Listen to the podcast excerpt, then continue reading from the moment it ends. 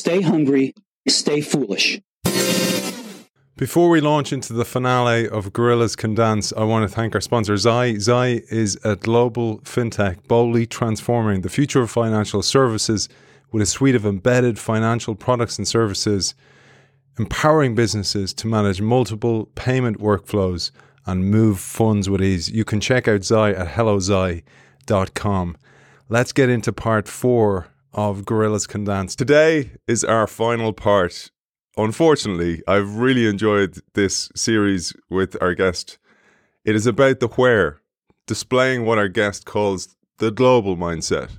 We will also share today how such partnerships can help all of humankind and the challenges that we face. It is a pleasure to welcome back someone I've got to know and I feel a connection with. It's been great to get to know him. It's great to spend this time with him. He's the author of the brilliant book two behind me here, by the way. One up for grabs for you. Just sign up to the Innovation Show.io le- newsletter and you'll be in the hat to win a copy of that book. Gorillas Can Dance Lessons from Microsoft and other corporations on partnering with startups. Shameen Prashantham, welcome back to the show. Thank you, Aidan. I'm looking forward to this final piece with you.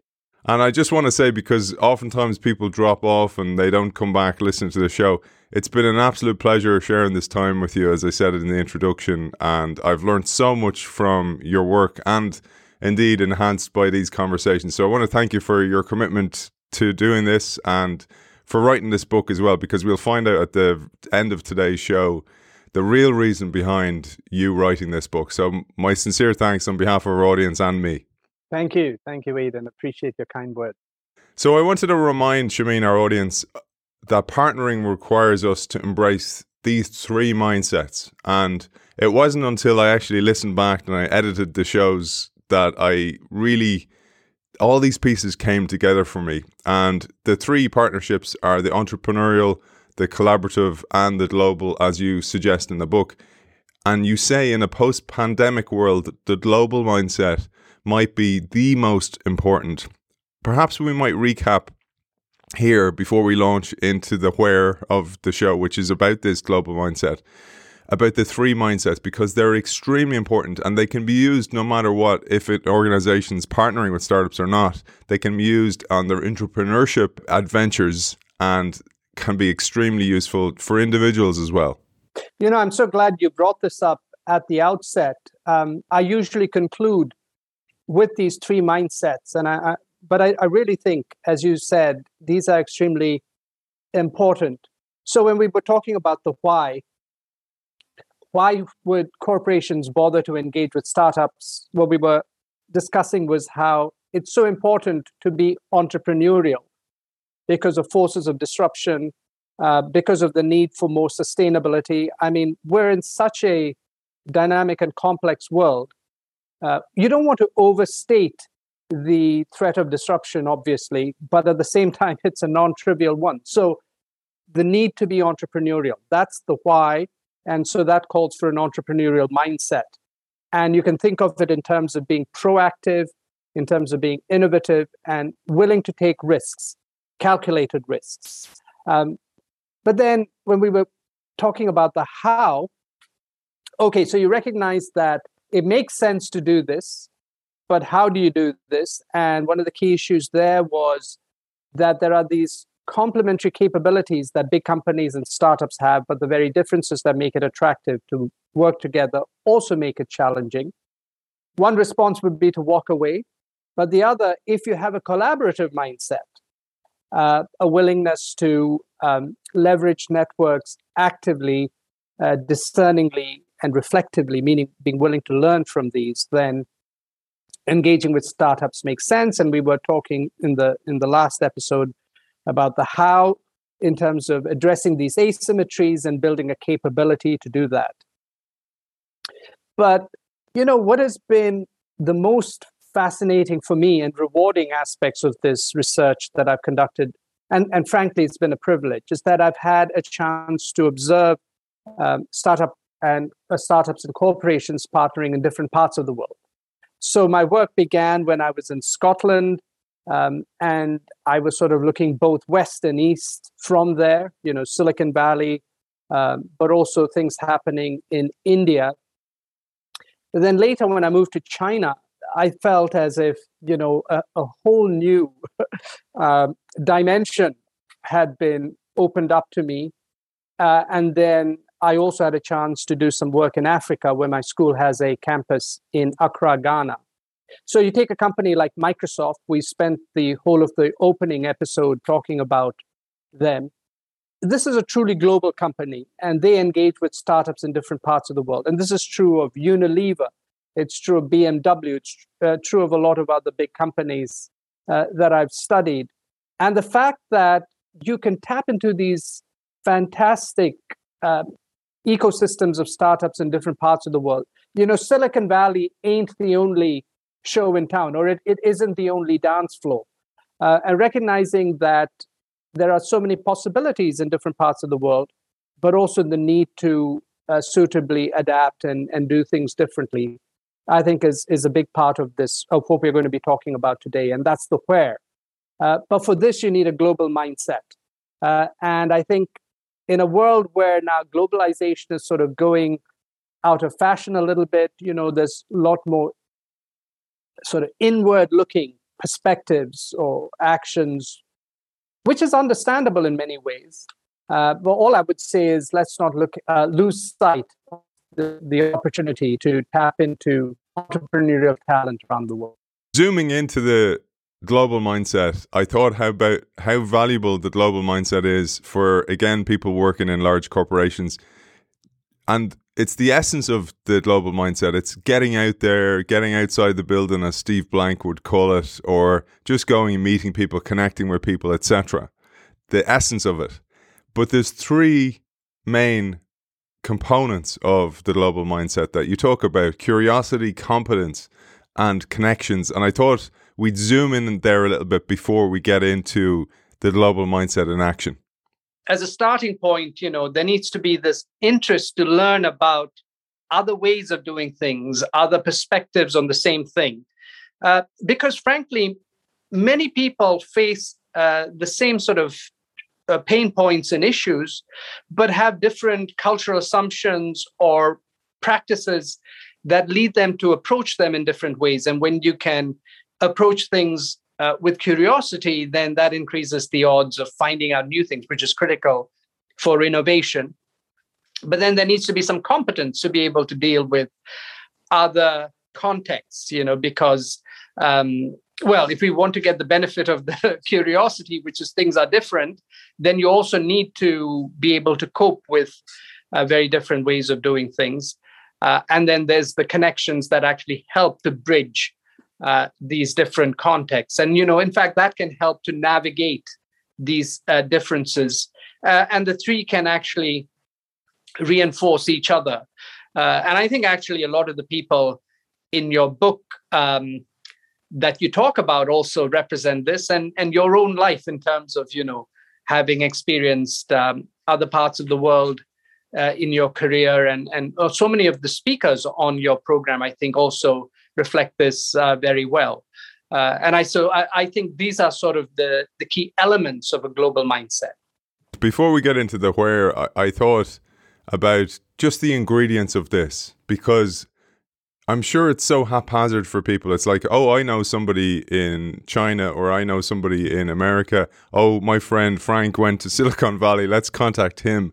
It's haphazard. And you give us this brilliant playbook in which to think about it systematically. And, and this is what I think is so important about your book. But I thought we'd zoom into the where now. And we won't do it justice, that's for sure. I highly recommend if you are thinking about partnering with startups or you're a startup thinking about partnering with a gorilla, you have to read this book. It's simply a must read. It has to be on your personal curriculum to understand all the complexities and all the opportunities. And as Shameen has done, he's saved you years. He may actually give you the success in the first place because you will have avoided so many of the pitfalls that so many people will fall into. So I'm going to tee you up, Shameen, with a little quote. And I had so many to pick from here, but this one I thought was useful. And it goes as follows The geographic aspect of startup partnering is one that is of great importance for large multinational corporations, as indicated by several of the examples used in the book so far. For corporations operating in multiple locations, there are opportunities to engage in meaningful corporate startup partnering all around the world. To make the most of their global partnering opportunities, multinationals would do well to pay attention not only to the prospect of partnering with startups around the world, but also actively consider the nuances associated with different types of locations. And in this section, you in depth share three perspectives once again. Think global, act local, think local, act global, and think global, act global. So I'd love you to take us through these at a high level. Again, bearing in mind we won't give it full justice. Buy the book to find out the full justice version. Well, thank you for all the the um, kind things you had to say uh, about the book, Aidan. And you know, uh, as you said, these are the three ways in which I think uh, companies can make sense of tackling the where. Uh, and these are not mutually exclusive.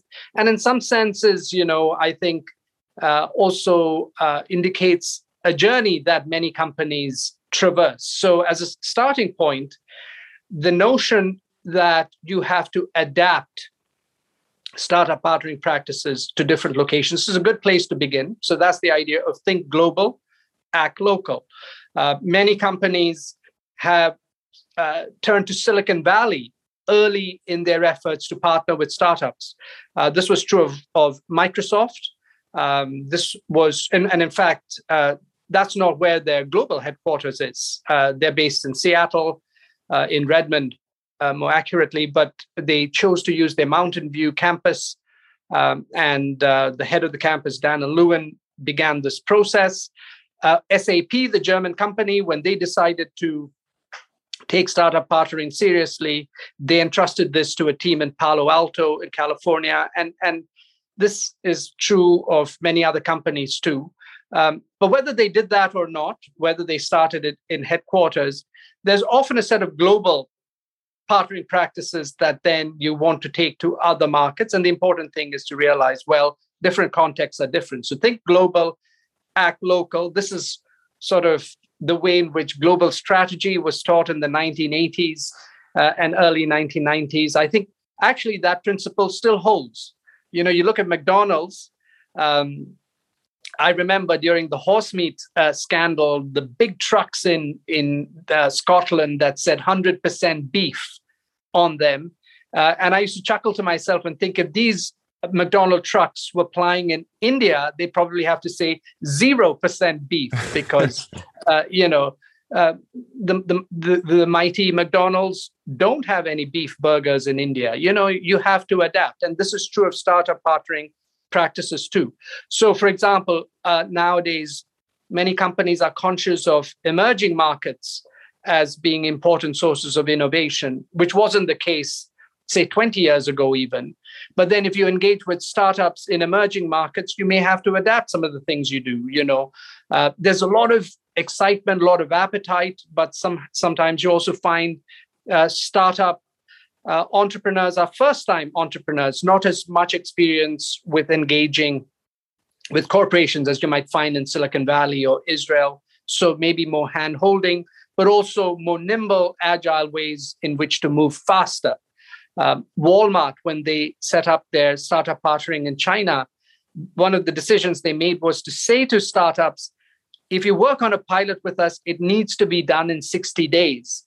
And it wasn't to be tough on them. In a way, it was to reassure them that this lumbering giant would move fast, which is what startups in emerging markets want. So that's the first bit, you know, adapting to these local contexts. Think global, act local. But then you also have this idea of adopting practices and innovations from certain local contexts and deploying them more broadly in other markets, maybe even on a global basis. So that's think local, act global. Global strategy academics started talking about this from the late 90s, early 2000s. Uh, although at that point, most of the examples I remember reading were mostly in advanced markets of Western Europe, North America, Japan. Uh, now I think there's a much broader canvas uh, on which to play. There are more dance floors uh, around the world, including emerging markets. I think Israel has been a very interesting context in my uh, academic work. And a lot of companies have actually um, found startup partnering practices there that they've been able to take elsewhere. This was true even of Microsoft, uh, as we've talked uh, in the about in the opening episode. Um, and so, the, you know, there are certain contexts in which uh, startup partnering has been very sophisticated, and some practices can be taken there, adopted from there, deployed elsewhere. But also, innovations that are adopted in, in other markets can be deployed uh, elsewhere too. And uh, so, for example, Walmart, I mentioned having set up shop in, uh, or, or, rather, uh, they set up shop in China a while ago, but they started engaging with startups a couple of years ago. They had um, a startup partner in Shenzhen which had developed an AI based solution to deal with a pain point in the Chinese market, which is when you go into supermarkets and buy loosely, uh, loose vegetables or fruits, it's a little bit of a hassle. So they try to, to make that process easier. But then Walmart discovered, you know, this was very interesting technology that could be used back home, but in a very different, uh, for a very different issue, which was in store theft. Um, so that calls for, you know, the things we talked about before the curiosity, the competence, the connections, because you can find these interesting solutions in other parts of the world, uh, which can be useful not only there. And then the final piece, the think global, act global, this is about recognizing that, okay, if you're dealing with these different parts of the world, then to use the, the expression you did, you don't want to do this in a haphazard way you want to systematize this. And one important way of doing that is to recognize the differences between locations and treat locations as a portfolio. So there is a clear difference between advanced markets and emerging markets. Uh, but also, a lot of the examples we've talked about typically focus on innovation hotspots, you know, Silicon Valley, Tel Aviv in Israel, Shenzhen in, in China. But actually, there's also innovation that happens outside of these innovation hotspots. You know, admittedly, most of the corporate startup partnering efforts will likely take place in innovation hotspots. But it would be a shame to miss out on what's happening elsewhere because uh, multinationals do, either for historical reasons or because of great policy incentives, do set up um, uh, operations off the beaten track. You know, Scotland, where my research started, uh, has a lot of these American subsidiaries that had set up manufacturing uh, plants after the Second World War when they were coming back into Europe. But now, uh, you know, aren't necessarily that competitive for manufacturing and wish to do more innovation work. One way to do that is to partner with local startups. But uh, partnering with startups in Glasgow, uh, which has a very, very uh, uh, close, uh, dear place in my heart, isn't the same as partnering with startups in Silicon Valley. Um, or, you know, a city like Ningbo in China, which many people may not have heard of, uh, but which has one of the busiest ports in the world, again, isn't the place where you would expect startups and big companies to engage. But I found IBM working with startups there very productively. So, you know, if you think about advanced markets, emerging markets, innovation hotspots, non hotspots, uh, that gives you then this uh, notion of a portfolio. And that's what I mean by think global, act global. Think of all of these different locations as potential dance floors. Recognize, though, you need to adapt what you're doing, but also that you can adopt interesting ideas and align what you're doing to the needs of the different locations. I love that. I love the idea of the different dance floors. It's like, uh, well, you need to learn the local dance for for the certain certain countries as well. But, but uh, absolutely, it drove me many ways because I was thinking about that. and I was kind of going, well, it's not just haphazard choice of a location to set up uh, innovation lab, for example, oftentimes it's driven by the the logical brain, the financial brain of an organization, where it's like we'll have a beauty contest from all these cities that will offer us tax breaks or countries where we'll go there because it's a tax break haven.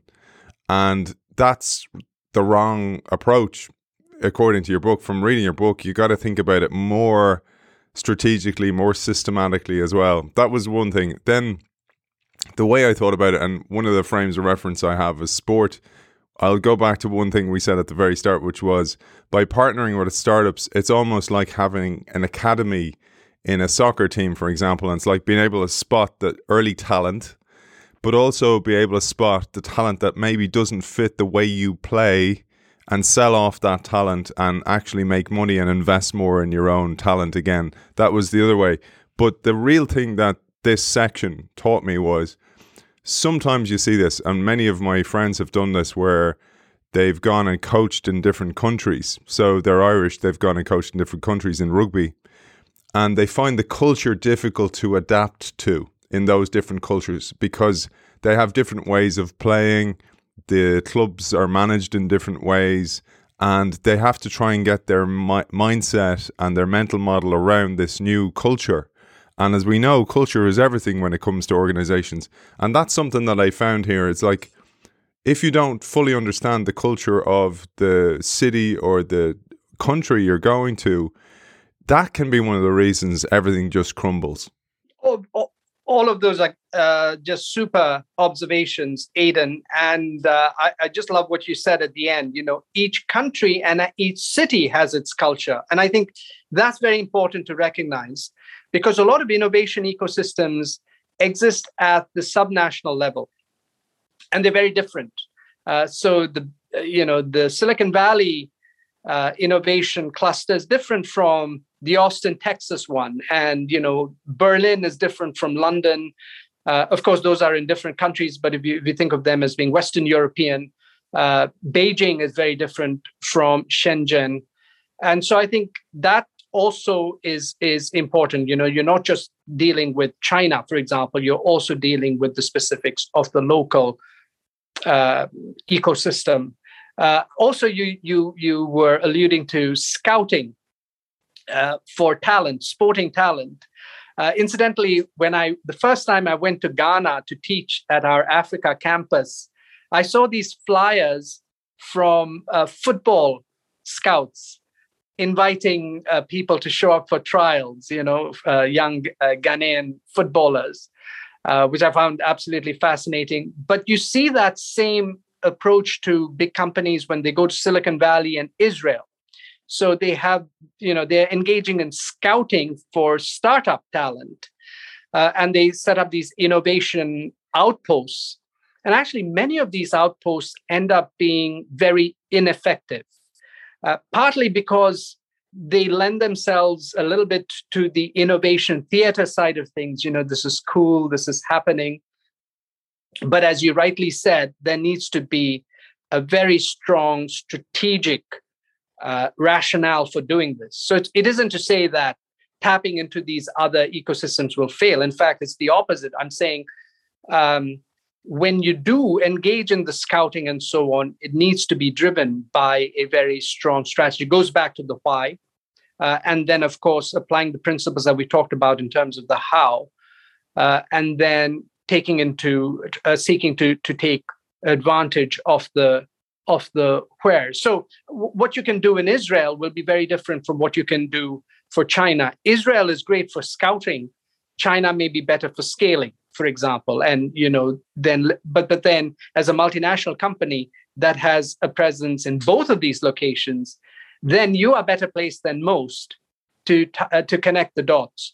Part of the issue, though, is people who work in the Israel subsidiary won't necessarily have the incentives or indeed the capabilities to engage with uh, their counterparts in other parts of the world. And so this idea that you you have to span boundaries becomes an important one.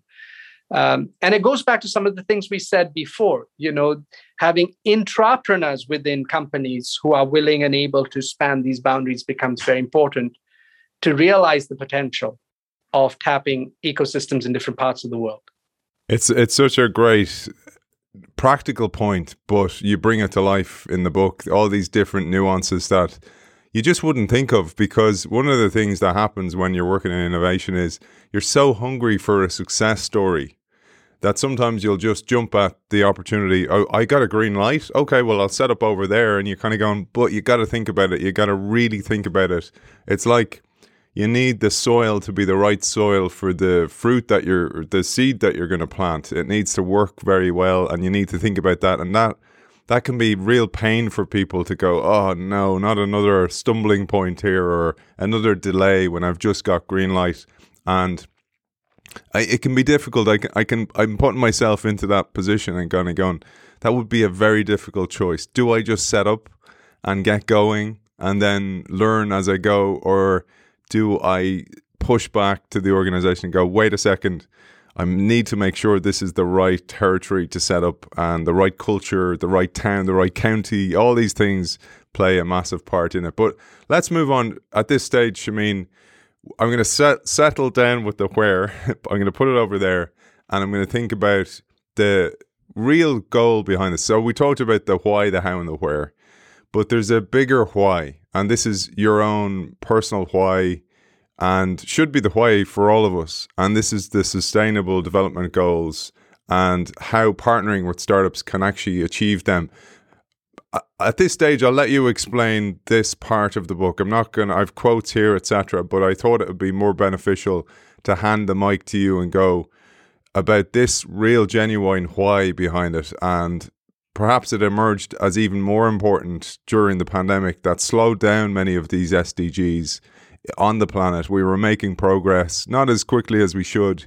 And indeed, what SDGs are, because many people won't know this and won't know the acronym. So over to you. Uh, so thank you, uh, Aidan, and and uh, you know, in many ways, this is perhaps the most meaningful aspect of this work, I think. Uh, and during the pandemic, I think the search for meaning has been elevated for for a lot of people. And as you said, in 2020, when um, you know a lot of us found our lives completely changed, I think it made many pause and reflect on what is truly important. Uh, but it was also just so ironic that all of this happened in 2020 when the 2020s was supposed to be the decade for action uh, to accelerate the pursuit of the Sustainable Development Goals. So, now what are these Sustainable Development Goals? I assume um, most in your audience know. Uh, but just to recap, in September 2015, the United Nations agreed upon a set of 17 goals that would be achieved by 2030. It was like a global agenda in the pursuit of sustainable development. Uh, there's no rocket science to this. Um, it's a big list. You know, you have 10 commandments, but somehow 17 sustainable development goals. Um, and actually, it's it's basically all the things that are a no-brainer to pursue. SDG 1 being about uh, you know no poverty sdg 3 is about health sdg 4 is about education uh, sdg 11 is about sustainable cities if i think if i remember correctly and actually there's a an earlier history to this which is in 2000 there were eight millennium development goals that had been identified to be achieved by 2015 and as we were getting closer to 2015 it was clear we were not going to achieve this. In fact, there was a, a commercial that the uh, United Nations put out where people were doing things and stopping halfway. So I think there was even Usain Bolt uh, sprinting down the track and stopping at the 50 meter mark. And, you know, the, the, point was, of course, you wouldn't stop here. You need to keep going. So, okay, so we need to do this for another 15 years. Uh, and this time there was a wider consultative process and you know, uh, they came up with 17 goals. So that was September 2015. And, and actually, Aidan, just to um, mention something uh, of a personal nature that I actually haven't mentioned on any of the other uh, video conversations I've had. My mother, who, uh, which is where I get my Sri Lankan heritage for, uh, passed away in September 2015. And so I ended up going to my hometown. She died on the 20th of September. Uh, the funeral was on the 23rd. Uh, and so, you know, this was obviously a moment of, you know, thinking about what is important in, in life. And um, uh, the, the 23rd was a Wednesday. Uh, and on the Thursday and the Friday, uh, the United Nations had its General Assembly. And I think it was on the Friday that the Sustainable Development Goals were adopted. And, you know, so many people had come to the funeral, and everybody was talking about the kindness that they had experienced from my mother. And, you know, it made you think at the end of the day, that's what truly matters, you know. And so I think that also had a very powerful anchoring effect for me. And the 17th of these 17 goals is partnerships for the goals. You know, the idea that no one entity can do this on its own. So governments have to work together, government and civil society, and so on. And by this point, I had actually been going for about a decade doing my work on corporate startup partnering. And I thought, I should align what I'm doing going forward with SDG 17, because while governments should be partnering with each other, businesses are and should continue to partner with each other. And you need this perspective, which is it's not just about economic payoffs, it's about uh, social impact too. I had also just joined um, a couple of months before that the school that I'm at now, China Europe International Business School in Shanghai, which has a campus in Ghana. And then I started going to Ghana every year to teach. And I quickly realized that social entrepreneurship is a bit of a redundant term there, at least when my students would present their business ideas for startups, every economic opportunity they were pursuing seemed to have a social purpose as well. You know, we don't have regular access to electricity, so I'm thinking of a solar business. You know, it's not easy to get finance. We're launching a microfinance business. And so that also made me realize that the, that the business goals and the social impact being intertwined is actually uh, very important and a powerful force for good. And so that um, helped me add or sort of sharpen a, a, a, a, focus. And this was very much on my radar. And a lot of examples that I came across in Africa uh, drew my attention to this. Uh, and then I realized that actually this is happening in uh, different parts of the world as well. I love that about when you when you develop a why, it, it activates a part of your brain, the reticular activating system, to spot serendipities and opportunities, and you start to see things that you didn't uh, see beforehand. And that seems to be what happened here. But you weren't the only one because, as you quote throughout the book, there's a, there's a few quotes from world leaders. For example, great quote here from Satya Nadella, CEO of Microsoft now. He said, Real business success, in fact, capital, capitalism generally, cannot be just the surplus that you create for your own core constituency, but also the broader surplus that is created to the benefit of wider society. And I do feel there's an authenticity behind that. Sometimes this is a bit, you know, corporate theatre as opposed to innovation theatre, but this ser- certainly seems to be the way with initiatives like Microsoft for Africa, for example. But I wanted to highlight as well because that experience happened to you, and may she rest in peace, your mother as well. That experience emerged a, a, a new why or a way of seeing the work that you were doing.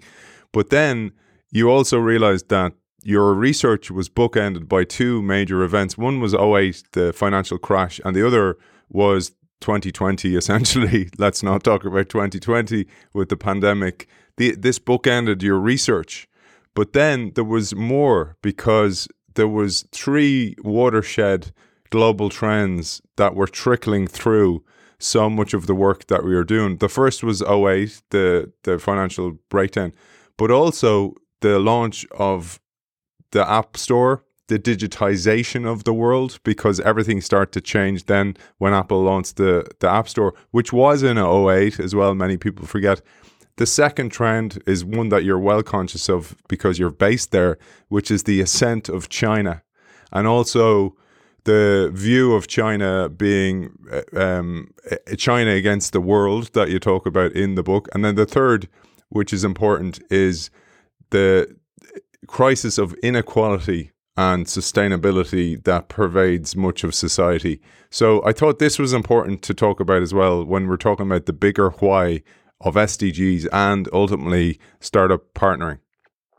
Exactly. And, you know, if you go back to the summer of 2008, uh, you, this, you see the seeds of all of these, you know, the, the launch of the App Store, as you said. I mean, I think that's really what then gave rise to the mobile internet and so on.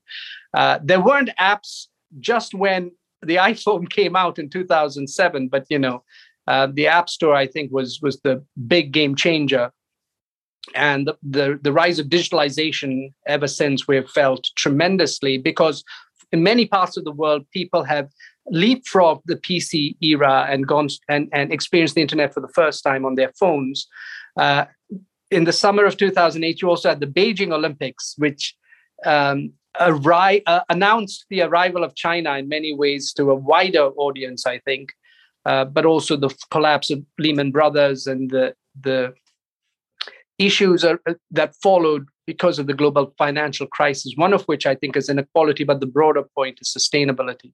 So, yes, I think we have experienced um, and continue to experience major forces around digitalization, geopolitics, and sustainability.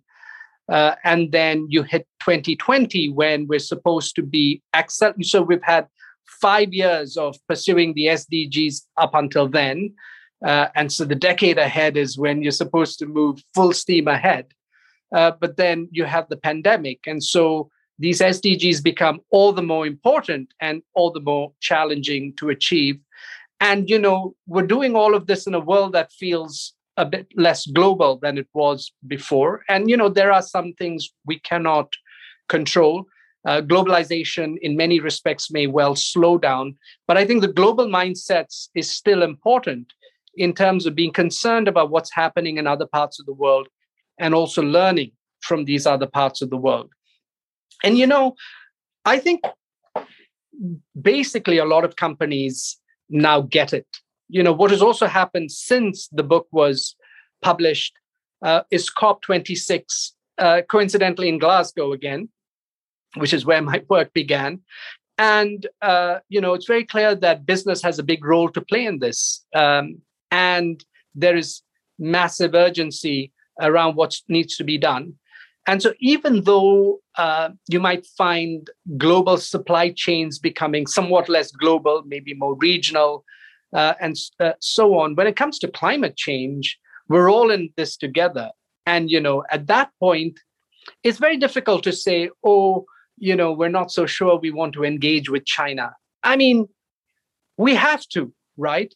Uh, and I think corporates and startups working together represent a very potent force to be able to make progress with these SDGs.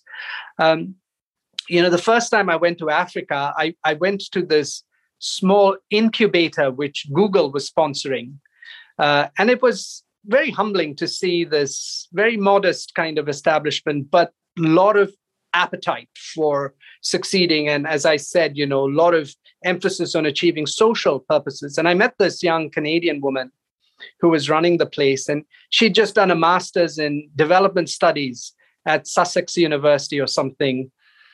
And I actually felt a pang of envy. And I thought, you know, here I am on the dark side, being a business school professor. She seems to be doing what's truly important.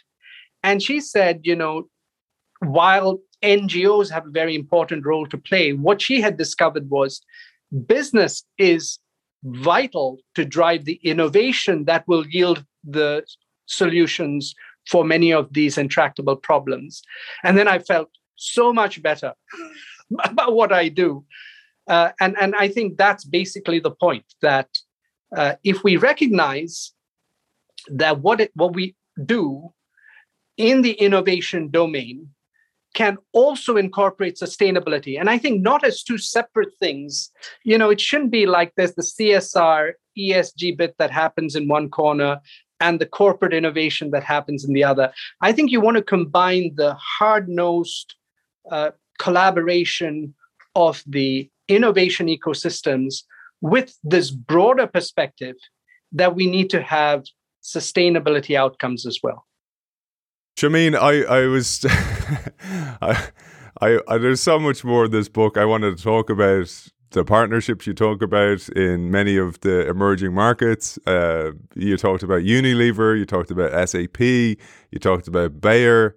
There's so many examples in the book, but I felt that what you just said there is a lovely way to finish. But I also wanted to pull a couple of quotes from the book, and I normally wouldn't at this stage, but there's a few lovely things in the book that are written. One is, by the way, the, the there's a beautiful endorsement by Paul Polman, ex CEO of Unilever and co founder and chair of Imagine.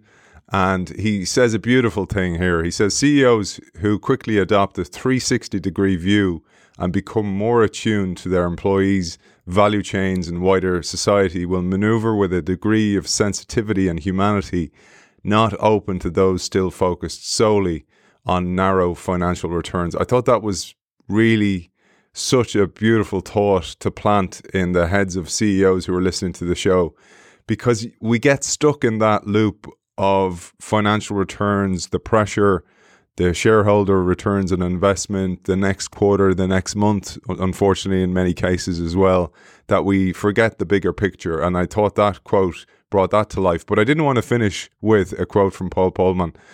I wanted to finish with one from you before I hand it over to you to close today's show and this beautiful series that you've given us. You said some of the specifics of the corporate startup partnering phenomenon will evolve with time. The nature of the dance may change. Who knows, perhaps working together may become so commonplace that a time will come when not many will need to be reminded of its potential or even schooled in the nuances of the process.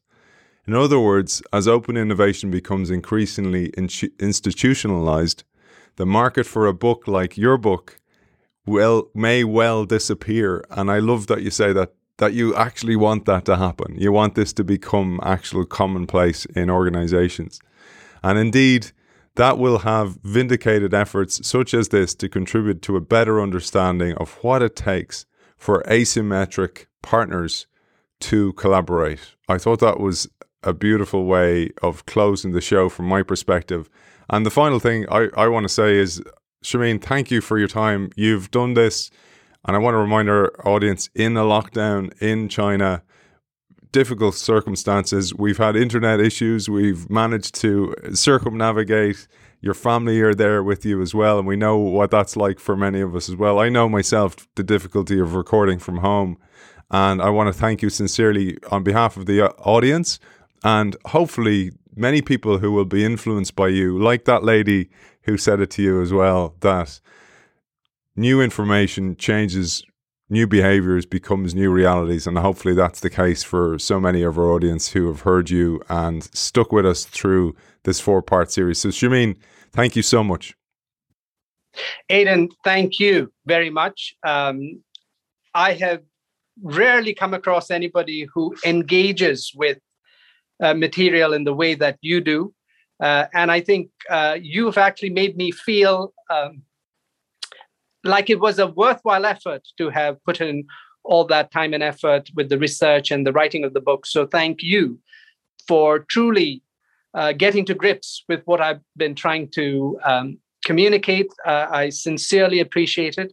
I also think that a lot of what we've been talking about resonates with things that you've been saying in your fantastic book, uh, Undisruptible, and this notion that there are these mindsets that I talk about, I, I think actually fit very nicely within the framework that you talk about, about the need for a mindset to be that where you have to constantly grapple with change, you know, the impermanence of, of, of things that you talk about, I think is very much uh, what being entrepreneurial, collaborative, and global in your perspective uh, has to do with.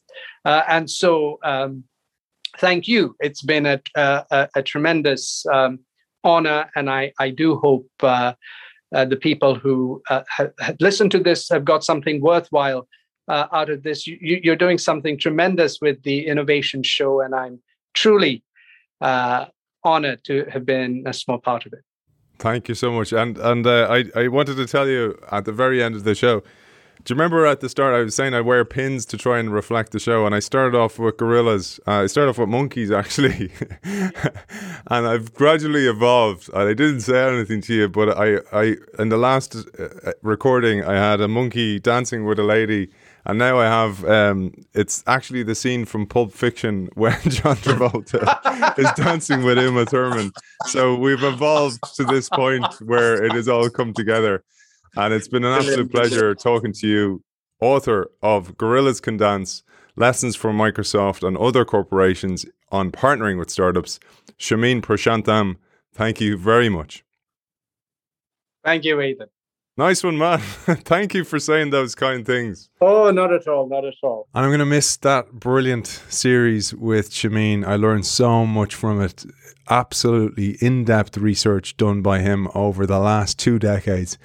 And I hope it pays off in big ways to help society achieve some of the SDGs, the Sustainable Development Goals. I also want to thank our sponsor, Zai, who's enabling us to give you more content, to give you more bite sized content. I'm going to experiment with that over time. A new studio coming down the line as well. Zai is boldly transforming the future of financial services with a suite of embedded finance products and services, empowering business to manage multiple payment workflows and move funds with ease. You can check out Zai at hellozai.com.